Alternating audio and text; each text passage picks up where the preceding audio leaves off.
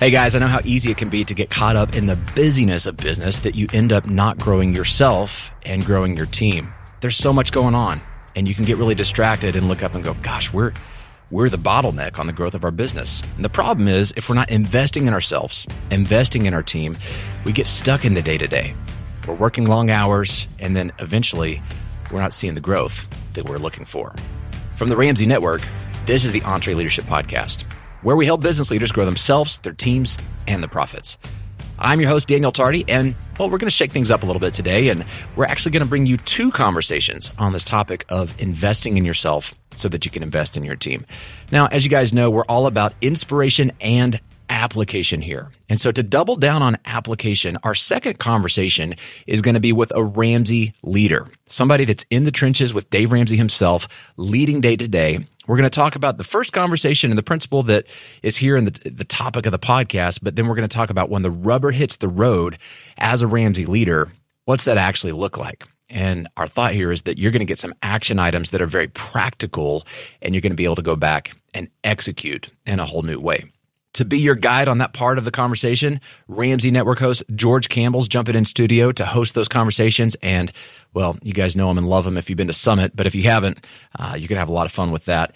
And uh, you definitely want to stick around for the second conversation. So make sure to tune in. So, first up, we've got Mignon Francois. Mignon is the founder and CEO of the Cupcake Collection. She has 12 team members in two locations in two different states, and she's growing. Now, she's had to do a lot of work on herself, grow herself as a leader, mentor her team so that she can work on growing her business. And her story is simply inspiring because the early days, man, you talk about the odds being stacked against you. Mignon has a courageous, inspiring story because her husband walked out on her. She was on the verge of being homeless and she only had $5 to her name. And she used that $5 to buy ingredients to make some stuff for a bake sale. And now, because of her leadership, because of her courage, that little bake sale has turned into a multi million dollar business. So let's go back to that moment when she was about to be homeless. So you're living in this house. Yeah. But then you but then you get to a point where you're gonna lose it. Yeah. Scary? Yeah. I mean, because I we were on the verge of homelessness. Like, where are we going? We don't have any money. We don't have any credit. You were really thinking you'd be homeless. Oh, uh, we were we we were going to be homeless. I mean, that's that's I was terrified. I've always had really supportive parents. Um, you know, but who wants to go back home? With, you know, dragging their tail between their legs because nothing, you didn't do anything I told you to. Like, my parents worked really hard for 35 years for the same company. My mother started out as a secretary in her company. When my mother retired, she was being offered an executive level position. She climbed the corporate ladder, literally clawed her way up.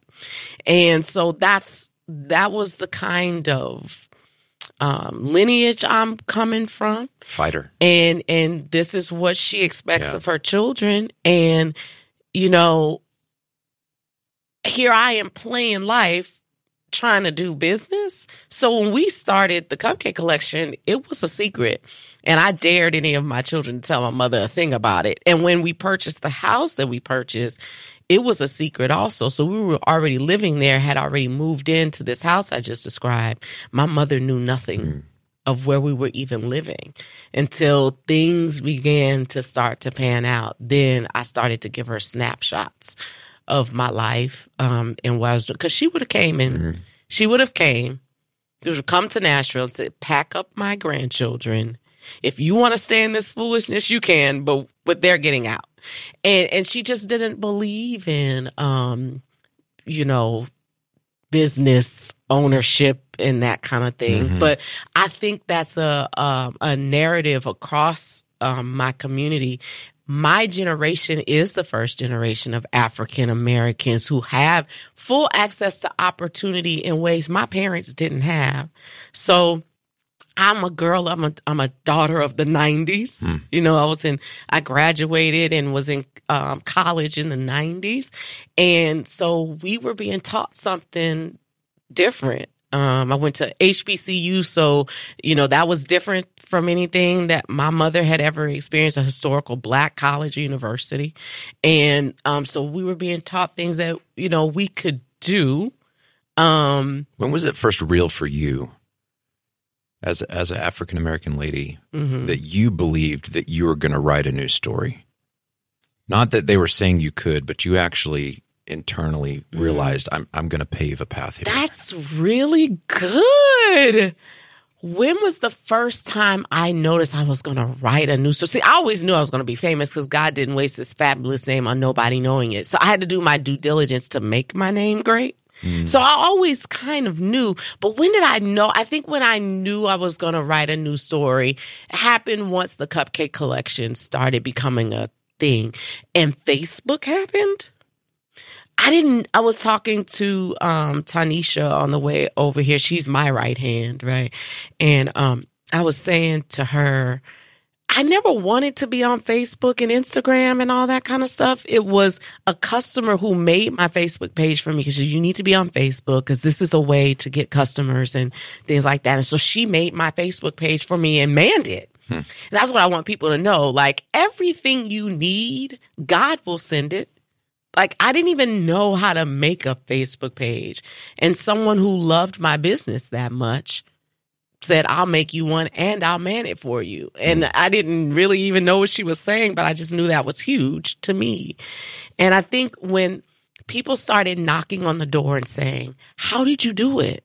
And they started hearing my story and they would come to me in tears saying, I am where you were. This is my life. You're reading my life to me like a book. I knew I had to tell other people mm. about what they could do if they believe. And that was my promise to God. When I was sitting at that crossroads of tired of being sick and tired, because there's a difference between being tired of being sick and tired of being tired. But when you're sick and you're tired, you are going to do something about it. So what happened? Because you're you're on the verge of being homeless, a little scared, but Mm-hmm. Yeah. then you're thinking about your mom and this thing that's in you that you're not going to just stay on the ropes. Yeah. And you started a cupcake company. Yeah. Wait, did you, they did you think of it that way at the time? Like I'm starting a company, or was it just to make some cash? No, no, no. I was looking for field trip money. I was looking for field trip money and senior dues money. That's how simple my life was. So what'd you do? um, Dave was telling people, to, you know how how sh- much my story is connected to this mission that you know they they want to give financial peace, and I wanted to be a student. And he was telling people you could have a bake sale or you can have a garage sale, and you could get out of debt. And I thought, well, I've sold everything I had to get here. So we're going to have a bake sale. One problem I don't know how to bake, not even out of a box. Because when I bake stuff out of a box, it still doesn't come out right. And to this day, I'm not really good at baking from a box. Because I'm not a person who wants to follow instructions or go this exact No, way. not and you. it's just like, you know, when Duncan Hines put out this picture on the outside of the box, he had instructions. And if you want a version of what the maker said, you have to follow the instructions of the maker. Mm. You have a beautiful story, and it's very inspiring the way that you went from, you know, on the verge of homeless to listening to God. You have this vision. You you know eventually get to this successful company that's got a great reputation here in Nashville, and now you're in multiple states. Yeah. At some point, every entrepreneur has this experience where they go from being the original creator to now leading people hmm and that's a whole different type of creativity. It's a whole different type. And a new, you talked about a muscle that we grow. It's a different muscle that we have to grow. When did you first kind of have this moment where you said, "Oh, I, I have to stop making things and I have to lead people"? Yeah. Um probably when I needed to um I was there were there were crews following me for um a show. And I needed to be in Carolina um to tape. And I needed to leave the store and it's like, "Oh, what's going to happen, you know, now?" it was. You or, had employees at that point. I was going to say, and I had I had employees at that point, so I probably need to even go back before then because that's when I knew that was a different place that I knew. That's when I knew I needed to teach. So I guess when I saw leadership, I don't think that I knew it per se. I think God slapped me across the face with it when people started, the lines started happening because I used to do everything by myself. I would get up in the morning at two o'clock. The bakery was in my house, so I'd roll out of the bed in another room, walk down the hall, mm. and go into the what was my ex husband's man cave um, and work in there. I think it's funny that cupcakes come out of a man cave every day, but um, it was it was that my kids on the night before I opened, um, and I'll try not to take it too long of a story. The night before I opened, my kids came to me with something behind their back.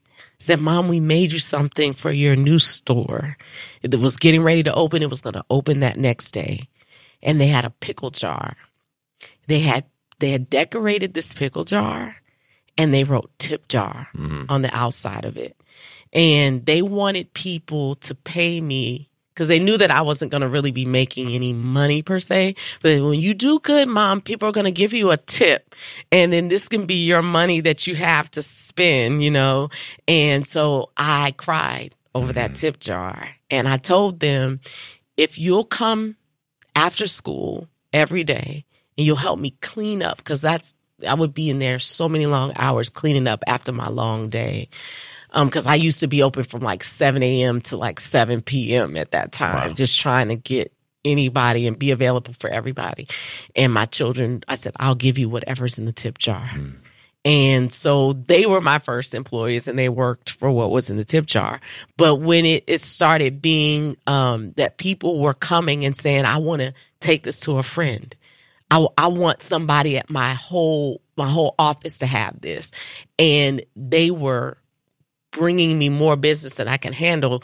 There was a lady who we would see at the coffee shop every day, and she had gotten laid off from her job and she didn't have anything to do. And she said, Well, I'm not doing anything. And so she came and she started helping me and she became my first your first employee. my first employee and then ultimately my first manager. And you know then there was a girl who came to my store and she was a chef and she every day when she would get off she would come and buy a wedding cake cupcake and she said to me you can tell how good a bakery is on their white cake because it's basic. There's mm. nothing there to know, to mask it mm-hmm. or whatever.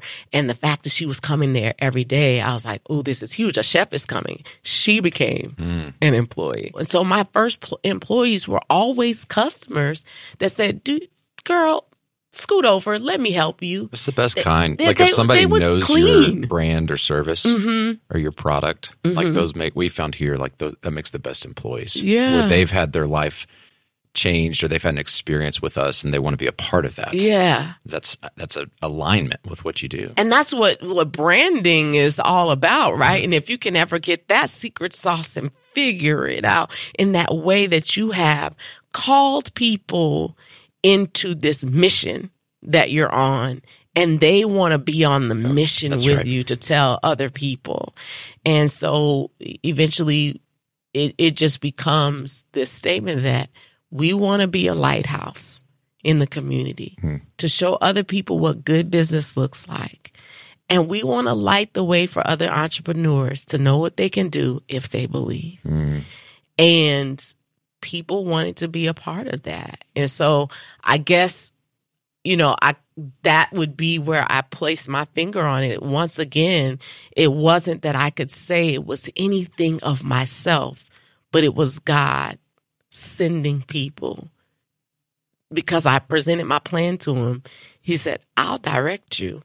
I'll even make them knock on your door and say, listen, you need me. So scoot over and make room. And I just was always obedient. Does that so make how sense? Did you, you know, it makes a lot of sense. How did you figure out how to lead these people when mm-hmm. they i mean clearly you're asking god all the time that's mm-hmm. the foundational piece mm-hmm. but from a practical standpoint were you ever overwhelmed with i got people reporting to me yeah. i don't have a business degree i got to figure out how yeah. to get this business scaling and growing in the mm-hmm. way i was always reading um there's another quote that said that readers are leaders Um, all readers aren't leaders, but all leaders are readers. That's right. And I was always reading. Um, but again, I think it was people around me. I had a new neighbor and there this there's this house across the street from the cupcake collection and it was the owner of that house who propelled me into business my first big order the a big portion of my story where i said i was sitting in the dark doing the dave ramsey baby steps plan when my neighbor knocks on the door and says i want to give your cupcakes to all of my clients. I didn't even i wasn't even in business yet. She was just trying to tell me girl you have something. And when she sold her house the next late now, years later now i'm a business and the lady who moves in says girl you have something. You need to grow this. And she hand delivers me down to the entrepreneur center hmm. and says they have a program there and you need to be a part of this program. And so i applied to be in the program and i get in. You had to have made $250000 by then to to be become a member of this program. And I probably had well exceeded that by then. I don't think I just literally knew that I was I was so busy in the weeds of the work. I didn't even know I was making money. You know, I just knew the lights were staying on now and like we were having enough to make and it. you're grinding. yeah, I'm I mean, just, 2 like, a.m. to doing it, 7 right? p.m. and then dishes. I mean, that's and that long, same mother who didn't believe in business and all that moved to Nashville and became my administrator and brought all of her corporate 35 years mm. experience from being in one of the biggest insurance companies, you know, in our in our country. changed her mind a little bit. Yeah, and, and started working Yeah. my business and started putting process in place and things like that. And I was just head down grinding. Well, you know what? The, this is a thing that people need to remember, right? Mm-hmm. And this, I want to say this respectfully of your mother, but it just makes me remember there are a lot of critics and naysayers. Mm-hmm. And the best thing you can do to shut them up is just go win. Yeah. Like when you succeed, Yeah. the critics shut up. Yeah. And No, so many people still get won't caught shut up, up though because she still thinks she's the queen and Well, she thinks she's running. Your mom things, should always yeah. hold that seat. Yeah. But it, it, it fascinates me how many people trying to get started on their new thing give so much energy and airtime to people who are critical Mm-hmm.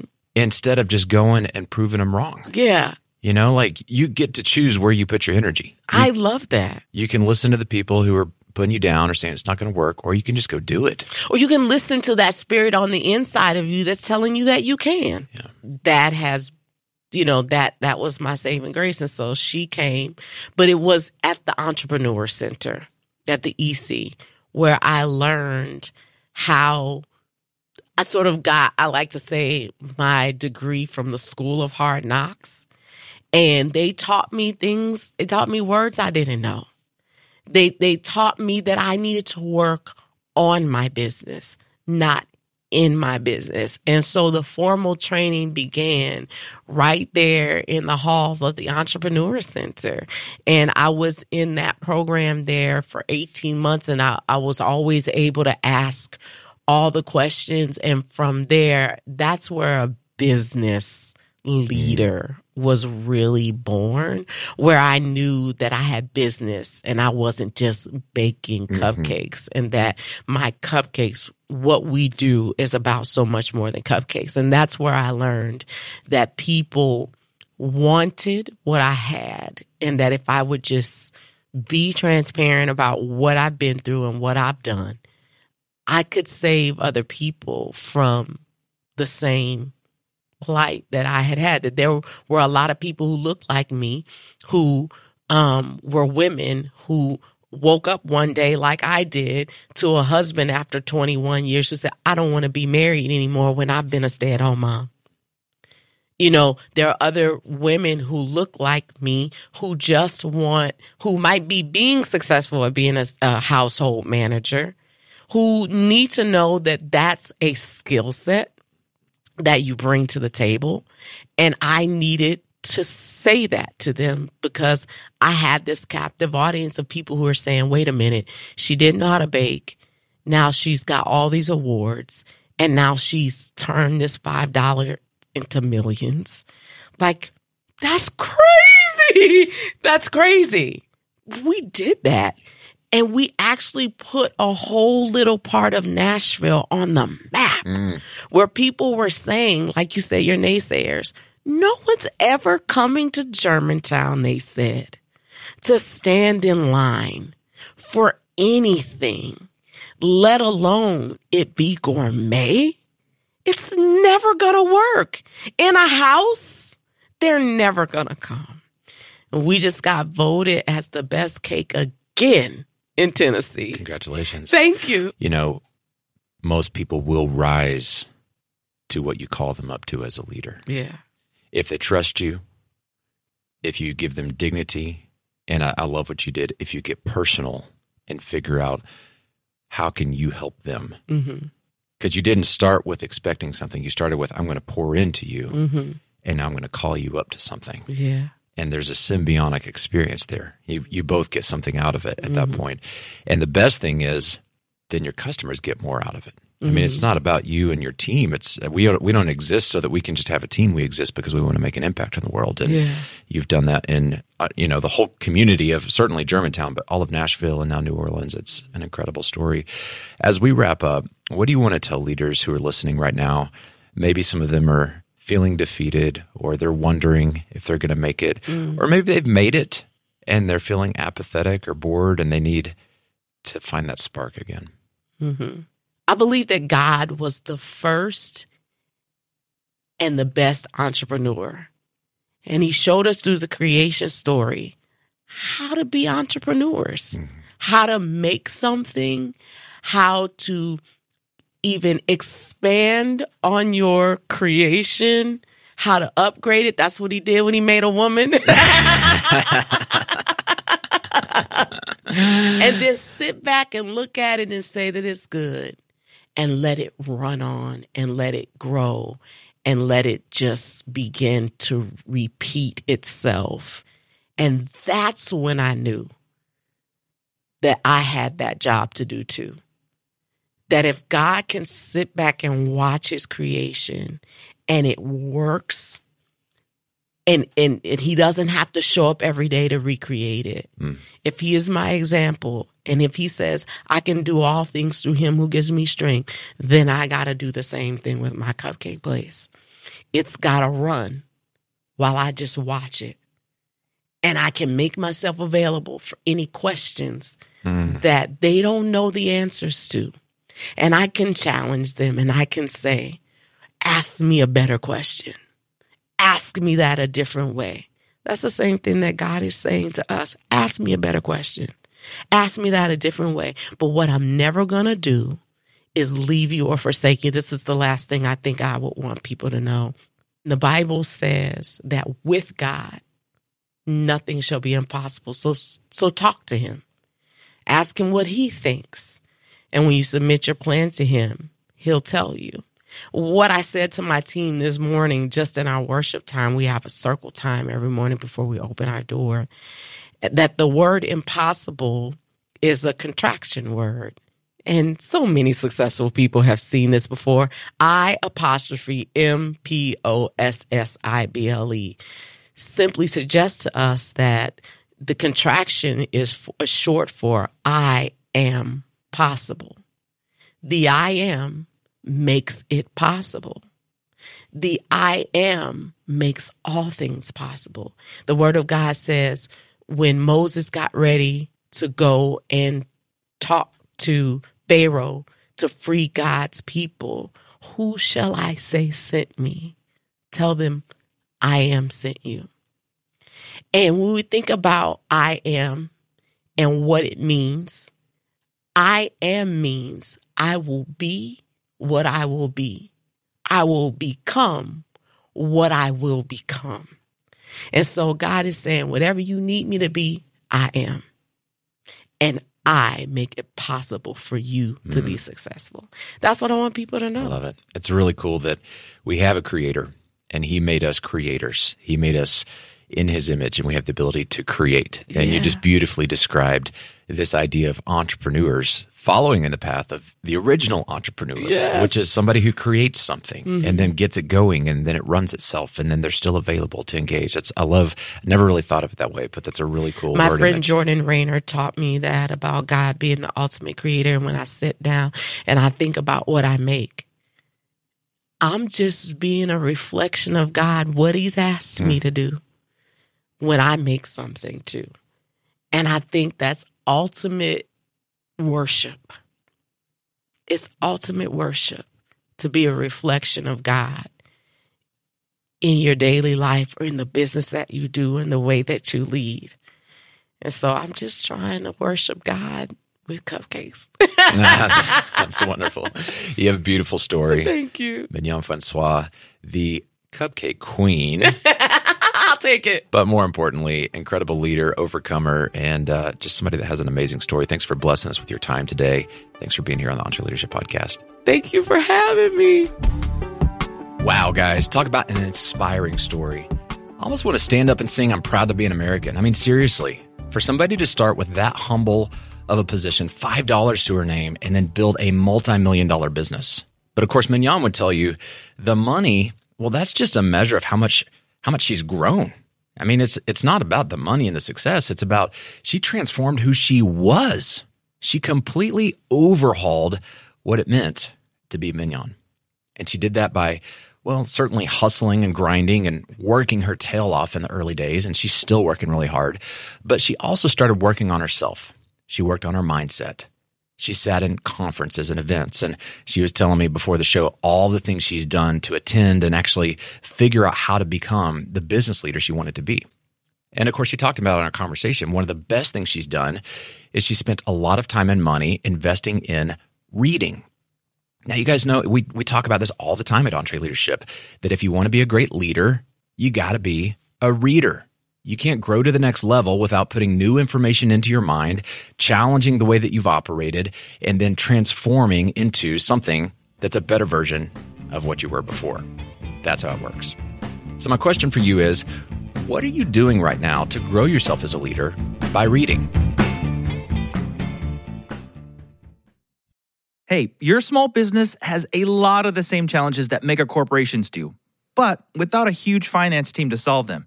I mean, who has time to juggle different apps and programs to manage your cash flow? Well, that's where Found comes in. It's business banking plus easy to use financial tools, all to simplify small business finances. Found has all the features you want in a business bank account and none of the stuff you don't. No minimum balance, no opening deposit, and no hidden fees. You can sign up for Found in just minutes. It's easy to access on desktop or mobile, and you can customize your account to organize and manage your funds. Plus, you can create and send free invoices right from the app, so you can get paid quickly and easily.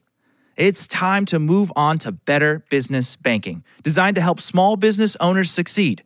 It's time for Found. Get started today for free at found.com slash entree. That's found.com slash entree. Found is a financial technology company, not a bank. Banking services are provided by Piermont Bank, member FDIC. Here's a math refresher. There are only 24 hours in a day, so you and your team need to streamline time consuming tasks to focus on the activities that make money. Smart businesses are realizing that to reduce headaches as they scale, they need NetSuite by Oracle. NetSuite is the number one cloud financial system, bringing accounting, financial management, inventory, and HR into one platform. With NetSuite, you can reduce IT costs because it's cloud based. You can cut the cost of maintaining multiple systems because you've got one source of truth. It's a big deal. And you improve efficiency by bringing all your major business processes into one platform, saving time and cutting manual tasks and errors. So join the more than 37,000 smart companies like Ramsey Solutions that have done the math and are boosting their efficiency with NetSuite. And right now, you can download NetSuite's popular KPI checklist designed to drive the right behaviors for your business. Absolutely free at netsuite.com slash Ramsey. That's netsuite.com slash Ramsey to get your own KPI checklist.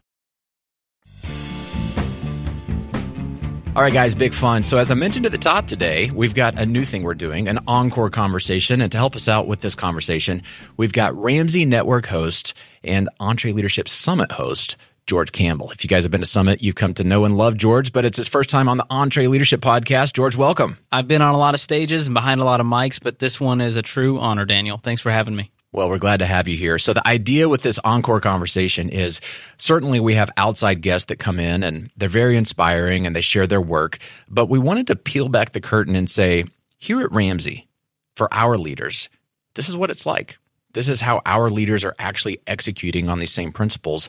And we want to bring our audience things that are very practical, actionable, and steps they can take this week. Not just a great podcast that was a lot of fun to listen to, but actually a battle plan as they go back into the trenches. So you got to sit down with one of our operating board members, Luke LeFevre. Yes, we had a great conversation. It was candid, it was honest, and what I love about Luke is that he's been here a long time and there hasn't been a single year where he hasn't been intentionally growing and developing himself. And this stuff's practical, it's tactical like you're talking about. This isn't woo woo. This is, hey, you can wake up tomorrow and do this stuff to grow yourself and grow your team. So I can't wait for them to hear this conversation. All right, let's check it out.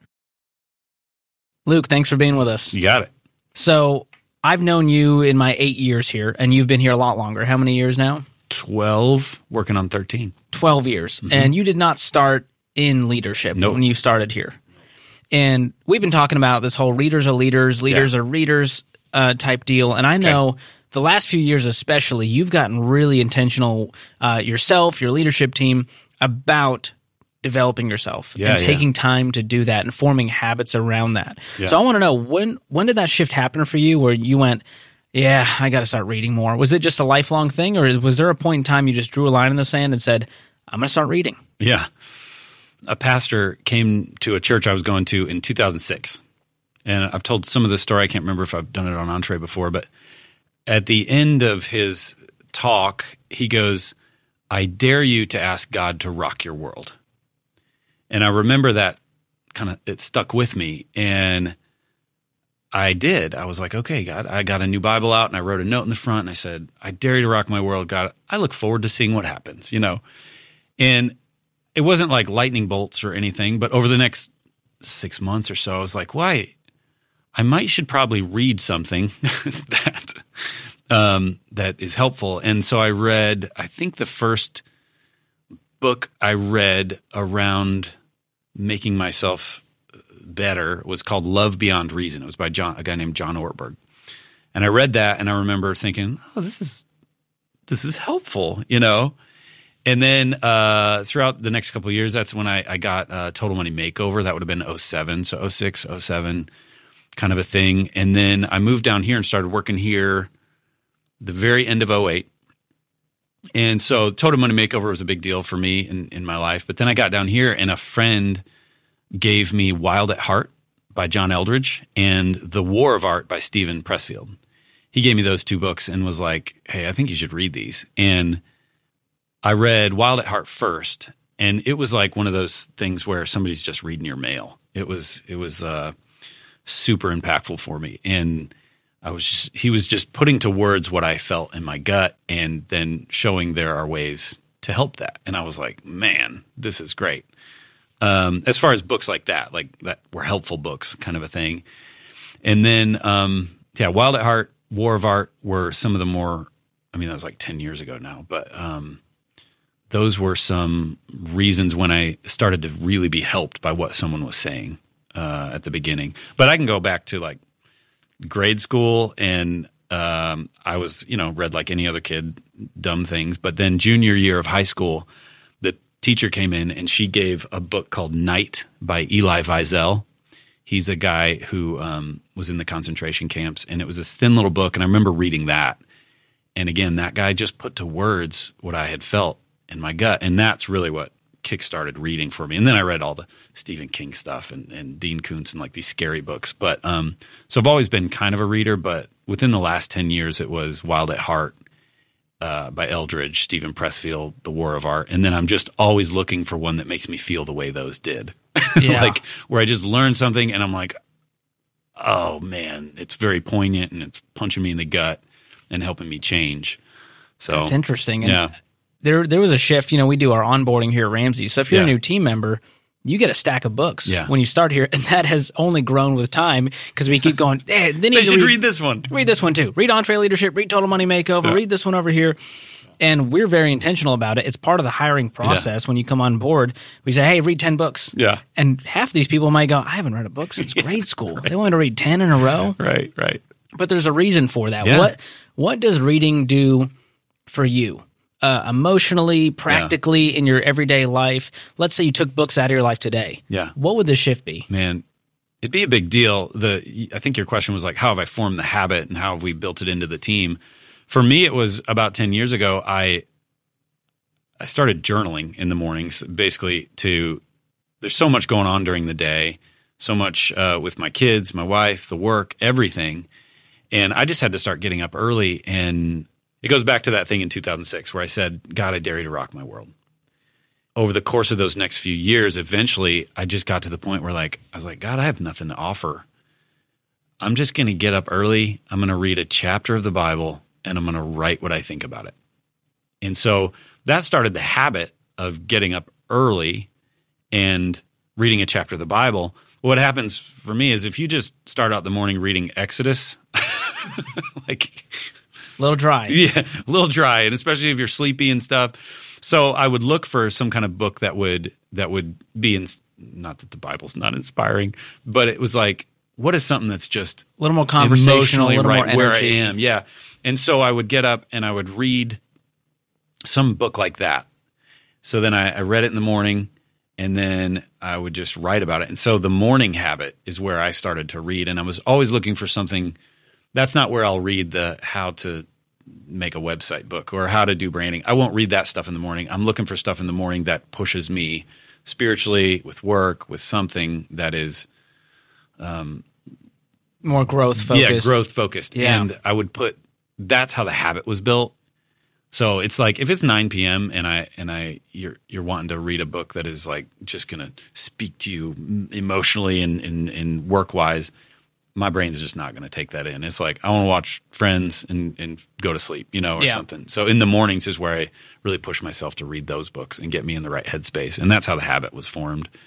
And then just books come in, and I, I'm kind of always just like looking because everybody's suggesting books all the time, and you're like, eh, I don't know about that one, but I'm waiting for just a little spark where where oh man, there's something there that sounds really interesting. I'm gonna So- I'm gonna read that one. Gravitate towards books that you're actually interested in. Yeah. And you'll have a higher chance of actually reading That's it and learning reading something. it. Yeah, Brilliant. Mhm. Yeah, imagine. Yes.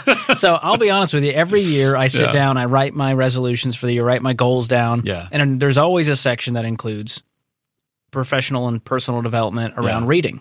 And I was going, I read three books. I got to read more books this year. Yeah. And so I start to make this master list and it feels so good. I'm like, okay, 26 books. I've got the dates mapped out of when I'm going to finish each one, how many pages. I've got this thing down to a science.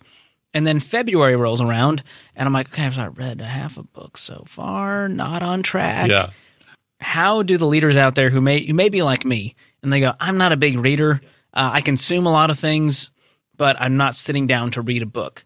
How can those people, the people like me, form that habit? I wouldn't put all the all the 26 books a day or, or a year and then go back two weeks. Like that's impossible. That's uh, maybe it's possible. I'm sure someone listening has done that.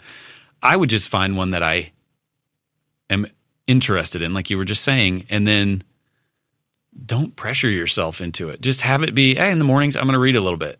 Read for about 15 minutes on something you're interested in. So it's less about the reading, it's more about getting up a half hour earlier or something and building it in like that. Because if you're doing it when you feel like it in the evenings or lunch, there's always going to be something that comes up during the day. There's always going to be something with the kids or something in the evenings and sometimes you just want to shut it off. So I would I would ease up on the pressure of this many books by this time and this kind of thing. I would just say, ah, eventually I'm going to work through Wild at Heart and I'm going to get up 15 minutes early and I'm just going to read a little bit of it. And what'll probably happen is you'll get into the book and you may or may not want to stop.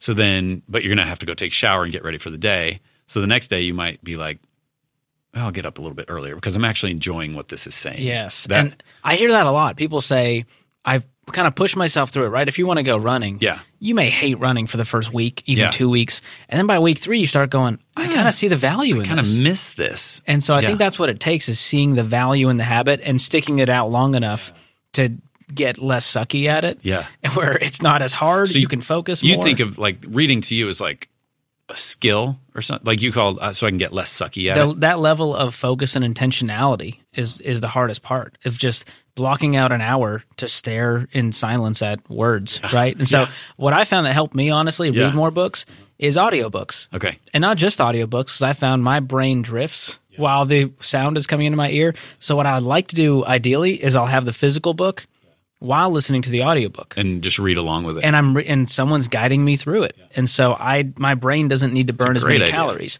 So that may help some of the listeners out there. Yeah. Mm-hmm. If if you are like me, if you're like Luke and you're just a superhuman, Well, I don't. That's the thing. I'm not. I've always got a few books going, but it's not like I'm trying to finish it by the end of the month. yeah, it's not It's- a race to you. No, I've just got this one, and and some days I'll read two pages, and some days three, and then there's a, you know, uh, there's. I usually I got a biography, uh, some kind of novel going, and then some kind of growth one. But this is not a fast process. It's like, oh man, tonight, yeah, it feels like I should read some of The Hobbit again. Yeah. That's what we're reading right now with the kids and That's stuff. fun. And so it, I don't know, take the pressure off. Yes, but when you're like, I need to learn something today based off of the book, because people said book leaders are readers, and I'm going to, yes, build the habit, but give yourself a little break and just find something you're kind of interested in. And like, I don't know, what's something that you're trying to learn right now? Uh, marketing and branding, Well, that's probably not going to keep your attention at 6 a.m. maybe not. I am reading uh, Why We Sleep. You heard of that one? Uh-huh. I read most of it, but that was a tough one for me to get through, too. A little heady. That's not like a. This is a great point. If I'm reading something in the mornings to get myself going, Why We Sleep isn't the book. Yeah. No, really. There's nothing against that book, but if you want to develop the habit of reading, like what's going on in your life that you want some help with, I, reading for me is is a spiritual exercise. It's it's um I read sometimes to learn things, but it's more about like digging around in my spirit to see what some things I need to work on are. I would go there first before I need to get better at reading about marketing and branding Bad goal. it can be boring. Yeah. Like uh, I- would push something that can make you a better person. Then you start to become a better person. Then you're like, oh, reading helps. And if you're just trying to develop the habit of reading, start with a, a novel and get yourself into it. You know, um, it'd be hard to read Why We Sleep early morning. Don't do that. So I was talking to Dr. John Deloney, one of our Ramsey Yeah. personalities, about this, and he had such an interesting take that rocked Okay. my world when it came to goal setting. Okay. I told him all these goals. He said, "Well, you're you're setting really terrible goals." He's like, "Reading books is not a bad goal, Yeah. but reading books for the sake of reading 26 books, terrible goal." Yes. So what he was talking about was identity based Yeah. goals. What kind of person do you want to be? Which is what you're talking about. And that's what I think all of these business owners listening, Yeah. that's what they're thinking about. What kind of great. leader do you want to be? And then if you go, okay, I'm going to read books because the type of leader I want to be is a leader who is a lifelong learner. Well, now you have a totally different reason and motive for reading books. It changes the way you see it. So I really love your take on that. And a lot of reading, I found when it comes to these goals and reading, accountability matters. And something I've seen our team do really well is you might go, Hey, I read this book. I want the entire creative team to read this book. And talk to me about the process. How do you choose that book? Let's say a business owner says, Yeah, I think it's a good idea. We're going to read a book as a team to help us all grow in this area and give us all the same language. At, at some point, it's more about just doing something together and a mentality I want people to take. So when I push for a book like that, it's not about we're going to learn the story brand process better because it that could be helpful, but it's going to be more than that. What I push books for is a mentality shift.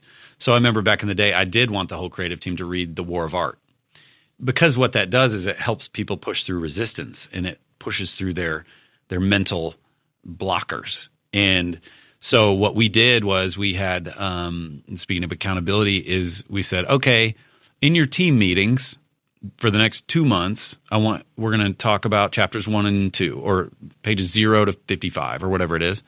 And then we had questions. We just wrote two, three questions, and we're like, hey, talk about these in your in your in your small groups, in your one-on-one meetings. And there were people who loved that book, and there were people who hated that book, and all in between. But you're gonna have opinions if you're the leader and you're like, no, I like the mentality of this thing, and I want to, I want the people in this room and on my team to think like this. Like, just make make the choice. Uh, if it's something you like, I've usually read it first. Um, you wouldn't have to do it like that, but if it's, I usually have read it first, and I'm like, everybody needs to hear this and push through, and then uh, just make it happen. Just decide, and people aren't going to like it, and that's okay. Like, just do it Yeah. That's huge. Yeah. So let's bring it to present day. Yeah. What is something that you've read recently that you've really implemented in your day to day leadership? One is I think Chip Dodd's been on here a couple times. Uh, he wrote the Voice of the Heart, and I know it, it sometimes sounds alien to uh, to some people where you're like, no, I'm just trying to get the the the thing installed at my customer's house, and you're talking about people's feelings and what they're feeling. I just need them to get to work. That's what the feeling is. I need for them to do. Um, but what I have found as I'm running the business, not running the business, as I'm leading the team, and somebody comes in and they they got a problem or, or like I, all I want to do is connect with them. If I can get them to feel like they're safe to tell me what they're thinking, then I can help navigate to the right thing.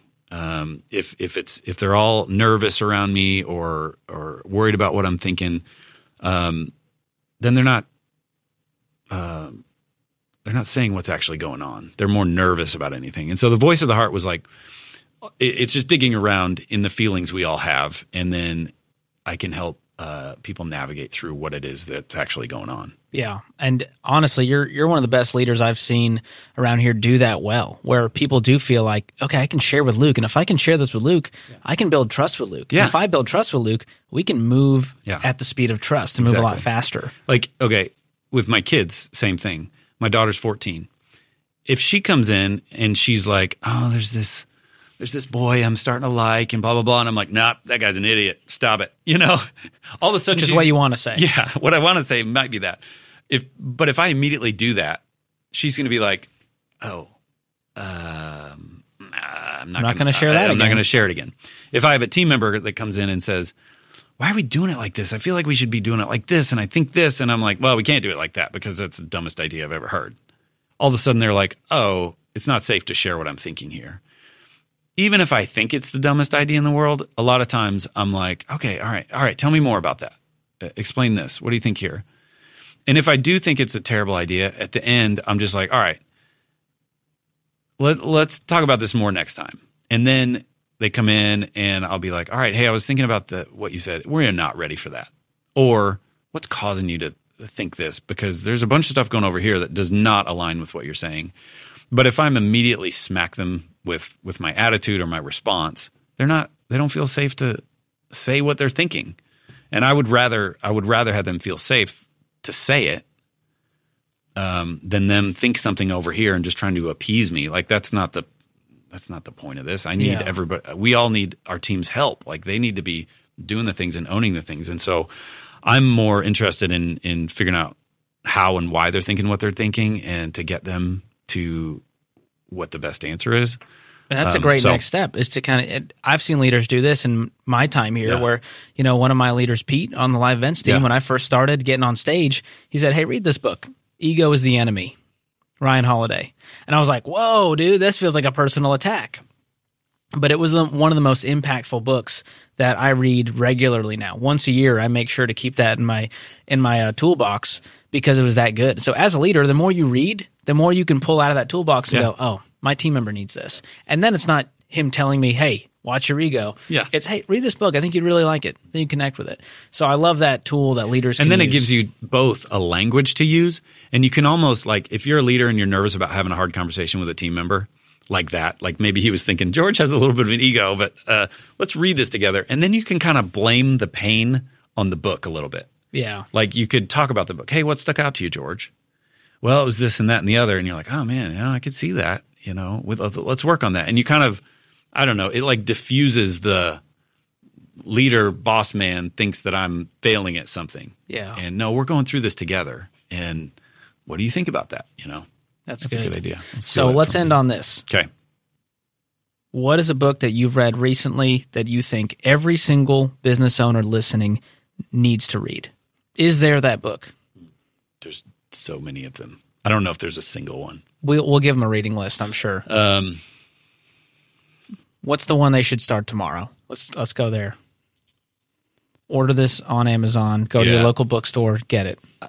I mean, I talked about it already. Um, Wild at Heart is that one for me. Like, if somebody is looking for um, something to push themselves personally, uh, that one's a big one for me. There's also Every Good Endeavor is by a guy, uh, pastor named Tim Keller, and it's all about work and the meaning of work and things like that. And he he talks about this old story. Um, that J.R.R. Tolkien wrote in there and about this painter who had a vision for this future future land and the painter could never get to actually painting it the way he wanted it to be.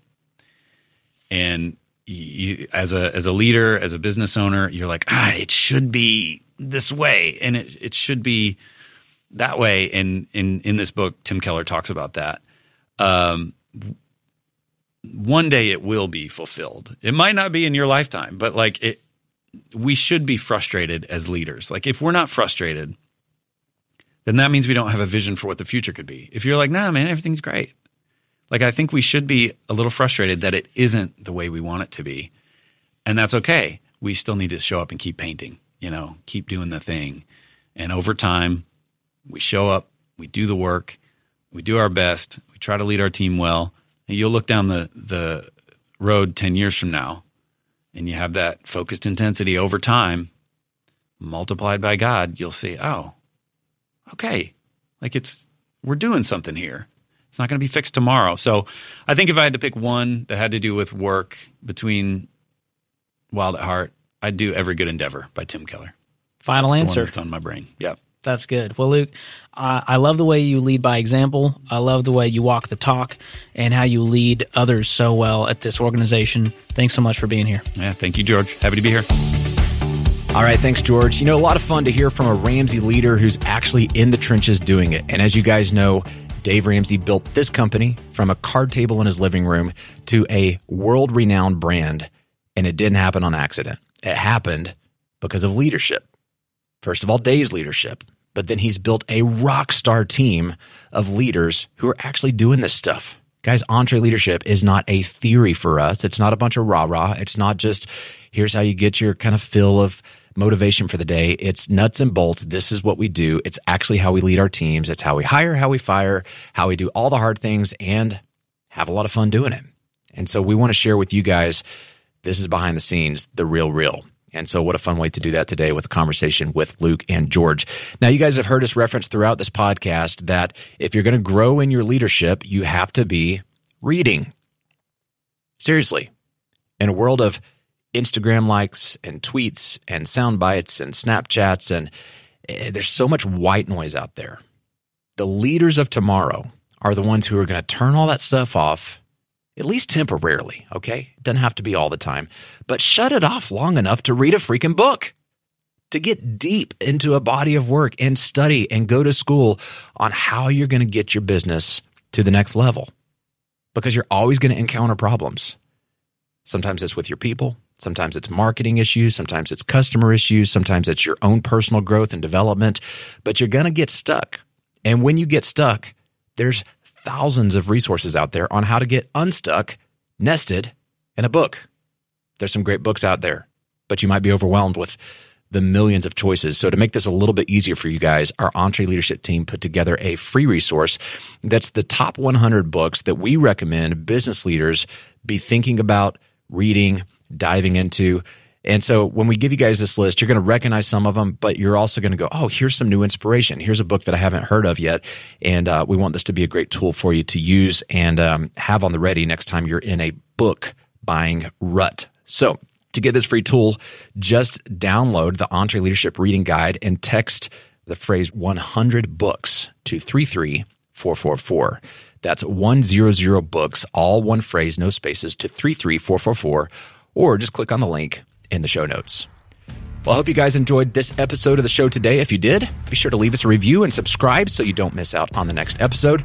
And hey, look, if you're a small business owner between about two and 200 team members, we'd love to hear your feedback on the show, learn how we can do a little bit better, and, well, we really do listen and we'd love to get your thoughts. So if you'd like to help us out with that, you can take a brief survey and uh, click down on the show notes to schedule a call with Tim, the producer. Thanks for helping us out there. You can follow us on social media at EntreLeadership. You can follow me on Instagram at Daniel Tardy. This episode was produced by Tim Hull. It was edited and mixed by Will Rudder. I'm your host, Daniel Tardy, and on behalf of George Kamel and the entire EntreLeadership team, thanks for listening. Until next time, keep learning and keep leading.